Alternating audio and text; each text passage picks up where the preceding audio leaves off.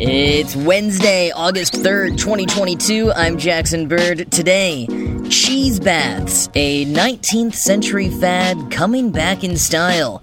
Plus, Shaun the Sheep is officially going to the moon later this month, alongside 10,000 other trinkets. And a volcano has erupted near the Icelandic capital of Reykjavik, but all seems to be under control. Here's some cool stuff for your ride home. Would you take a bath in a big hot tub of cheese? Or more specifically, the whey byproduct of making cheese? Back in the 19th century, it was all the rage. Now, first, a brief cheese lesson. Cheese is basically just made with a lot of milk and a heaping dash of expertise. You ripen the milk with cultures and then add rennet, a coagulant usually sourced from unweaned ruminants. You heat that mixture to about 113 to 140 degrees Fahrenheit and it transforms into curds and whey. And unless you're making some cottage cheese for Little Miss Muffet, you then separate the curds and the whey. The curds curds become your cheese, and the whey, well, you don't need it for the cheese, so what to do with the whey is up to you. According to Atlas Obscura, one kilogram of cheese produces nine liters of whey, so there's a lot of whey left over in cheese making. These days, there are a lot of regulations around the world about what can and can't be done with whey and how it can be disposed of. Whey is categorized as having both a high biological oxygen demand and a high chemical oxygen demand. It can endanger aquatic life and is sometimes destructive to soil as well. So it's frequently used as animal feed or sometimes as fertilizer, but an increasing amount is also used for biogas and the production of foods, especially things like protein powders.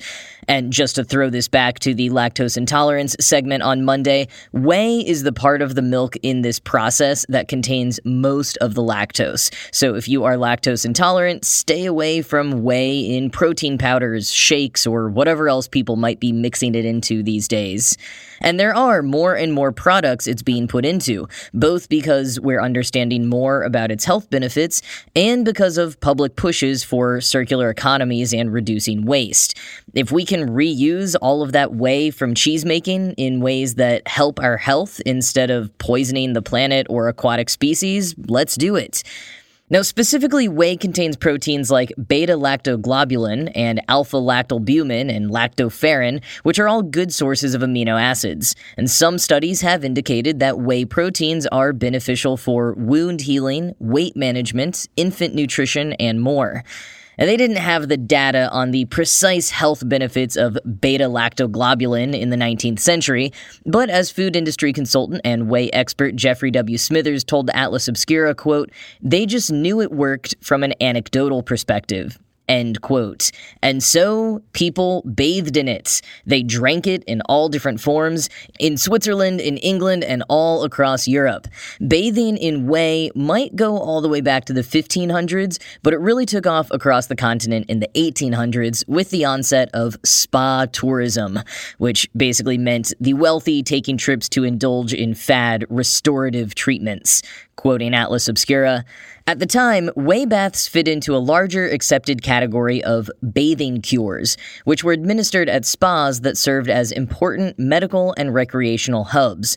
Many physicians believed that genetics or lifestyle factors caused disease, particularly climate and location, so advised spa visits in alpine landscapes as change of air cures.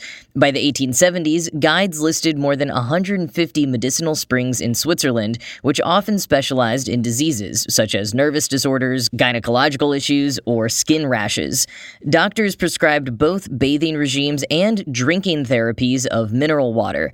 In the context of medically administered leeches and laxative purges of the time, it's not surprising that spas and whey baths were welcome diagnoses. End quote. But what exactly is a whey bath like, and do any places still offer them? Well, for about 40 bucks, you can experience a whey bath yourself at a handful of family-run dairy farms in Switzerland. Insider took a trip to one such farm a few years back and shared the experience in a video showing their producer Drew Shardlow taking a dip in a mostly opaque yellowy greenish liquid in a big barrel tub situated on a big open pasture at the foot of the Alps. Shardlow, like the Atlas Obscura journalist who also tried a whey bath firsthand, was surprised at how warm it was and reported that the smell wasn't too cheesy, more like a nutty milk. Although when she left her bathing suit to dry in the sun later, the heat on the fibers did produce a very cheesy smell. The bath itself, she said, felt very soft and pleasant, and her feet and hands definitely felt softer after the fact. Though whey bathing fell out of popularity in the early 1900s, it's beginning to reemerge as a trendy tourist activity. But most likely without the added prescriptives most whey bathers would have undertaken back in the day. At the height of the whey heyday, doctors didn't just recommend bathing in whey, but drinking it, both as a medicine and as a regular drink, like tea or coffee. One Swiss spa doctor prescribed 9 to 12 glasses of whey a day, plus walks, hikes, relaxing, and the eating of regional food.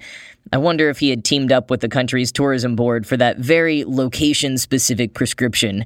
Even outside of Switzerland, though, it was thought that the best whey treatments came from there. Atlas Obscura shares the notes of one British doctor who observed that patients like Swiss whey the best, especially if they can get an import directly from a native Swiss person, and best yet if, quote, the said native shows himself in his national costume. End quote. Yes, we all know the proteins in a liquid supplement vary greatly depending on what the merchant you bought it from was wearing at the time. But for whatever health benefits were presumed around whey then or now, whey baths aren't quite as weird as they seem at first. Especially when someone describes it as a cheese bath. It's not that weird. It seems like a bit of a similar experience to a hot spring. You know, maybe you buy into some of the health benefits around it, maybe not, but you can certainly enjoy the novelty of relaxing into some warm water while surrounded by breathtaking landscapes. I mean, seriously, whey bath or not, all of the photos and videos of these baths have me seriously wanting to book a ticket to Switzerland right now.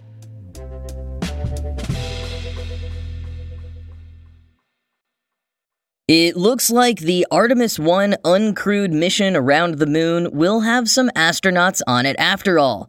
The first test of the Orion spacecraft and the new SLS mega rocket is playing host to Shaun the Sheep, as well as Snoopy. And it turns out 10,000 other mementos being packed onto the spacecraft. Shaun and Snoopy will both be in the form of plush dolls. Snoopy has a long history with NASA, going back to the Apollo era. The then white and black communication caps worn by astronauts to communicate with ground control were nicknamed Snoopy caps due to their resemblance with the fictional beagle's white head and black ears.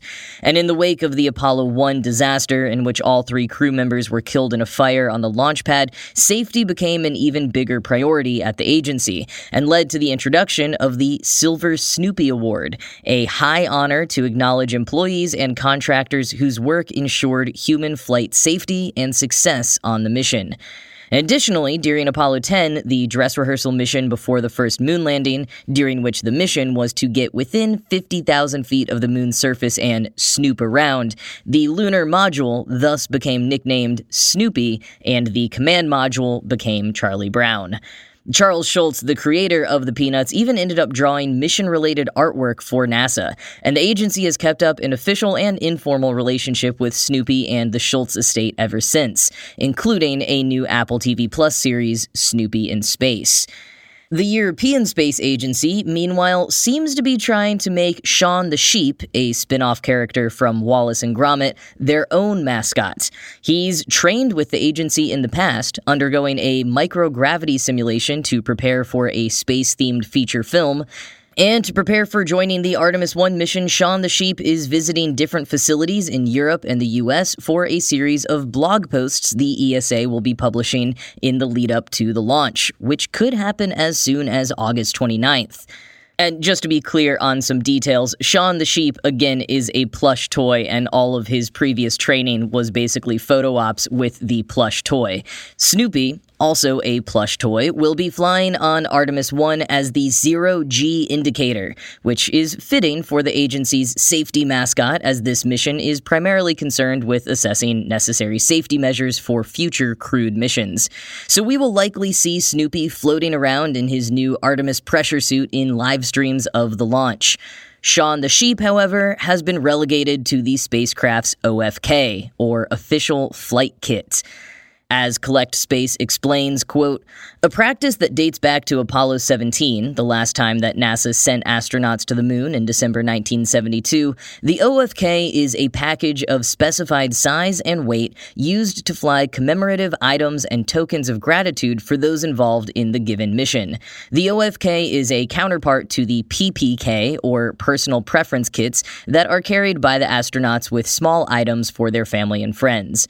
Artemis 1 is flying without a crew, but the OFK still represent an important team. The mission has and will take thousands of people working on the ground to make the flight a success. More than a month long, Artemis 1 will travel farther into space than any previous human rated mission and enter a distant retrograde orbit before returning to Earth. End quote. So, the many people and agencies involved all want a chance to send up some kind of commemorative token. In the past, such tokens have included a piece of the Wright brothers' original Wright Flyer, which Neil Armstrong took on Apollo 11.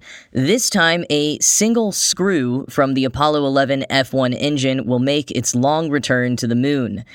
There are a ton of kind of standard items being packed into the OFK silver Snoopy pins to be awarded in the future, a USB drive of everyone's name who signed up for the Fly Your Name in Space campaign, Artemis 1 mission patches and pins, a ton of flags for US states and international partners, yet more USB drives and microchips with student projects and videos, the names of people who worked on Artemis, and teacher videos.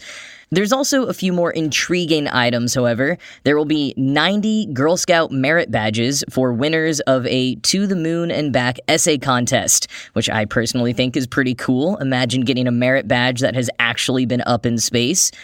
In addition to Shaun the Sheep, the ESA decided to include a postcard of George Méliès's Le Voyage dans la Lune, aka the old silent film in which a rocket crashes into the moon. So, odd choice there.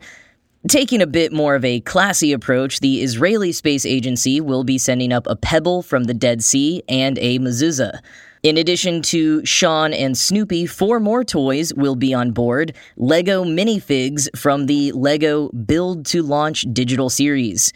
And outside of the OFK, there will also be a set of Moonikins. Commander Moonikin Campos, named after engineer Arturo Campos, who was instrumental in saving the lives of the Apollo 13 crew, and two limbless female phantom mannequins.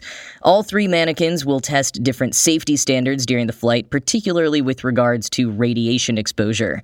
Commander Moonikin Campos was actually installed in the Orion spacecraft just a few days ago, making it feel ever more certain that the first big launch of the Artemis program really will happen later this month.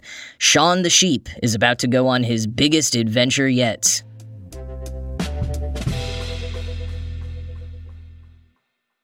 A volcanic eruption began in Iceland's Meradalir Valley this morning, following a swarm of earthquakes on the Reykjanes Peninsula over the weekend. According to the Icelandic National Broadcasting Service, officials are asking people to wait for more information as they assess the safety of the area, but it seems like most people are relatively unconcerned. In fact, live updates on the news site indicate that people are making their way towards the volcano in large numbers to watch the eruption. At the famous Blue Lagoon geothermal spa, tourists are reported to be more enthusiastic than fearful. The owners say they're cooperating with emergency responders but have not closed their doors for now. Meanwhile, helicopter services say the phone has been ringing off the hook, not for rescue operations, but for tours. Everyone wants to get a good look at the volcano. Nonetheless, the area is temporarily under a no fly order while the Coast Guard conducts aerial surveying. And while experts say the eruption is bigger than one near the same place last year, it's still not a cause for alarm and is in line with their predictions. Quoting phys.org, the Icelandic Meteorological Office, or IMO, which monitors seismic activity, estimated the size of the fissure at about 300 meters. It said the eruption started in the Meradalir Valley, less than one kilometer from the scene of last year's eruption. While there was no ash plume, the IMO said it was possible that pollution can be detected due to the gas release. Gases from a volcanic eruption, especially sulfur dioxide, can be elevated in the immediate vicinity and may pose a danger to health and even be fatal. Gas pollution can also be carried by the wind. Risk to populated areas and critical infrastructure is considered very low, and there have been no disruptions to flights, the Icelandic Foreign Ministry said on Twitter. End quote. Last year's eruption brought more than 350,000 visitors over the six months that it was active, and while both locals and tourists are eager to visit, the government is urging people to give it a few days while they make sure everything is safe. If it's anything like last year's, they say, you won't miss anything by giving it a couple of days. And while it all feels relatively run of the mill, at least to someone who doesn't live near any volcanoes, Phys.org notes that this is only the country's seventh eruption in 21 years, and that until that one last year, the Reykjanes Peninsula hadn't had an eruption since the 13th century.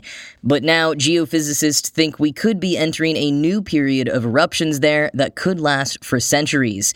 And given the peninsula is one of the most densely populated areas in the nation and positioned so close to the urban center where 64% of the entire nation lives, increased volcanic and seismic activity in that region could be concerning over time.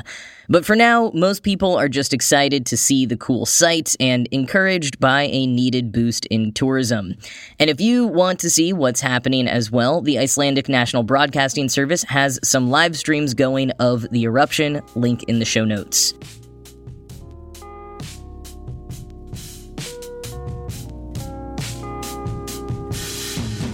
Well, that's going to be it from me for today. This show was produced by Ride Home Media. I'm Jackson Bird, and I will talk to you again tomorrow.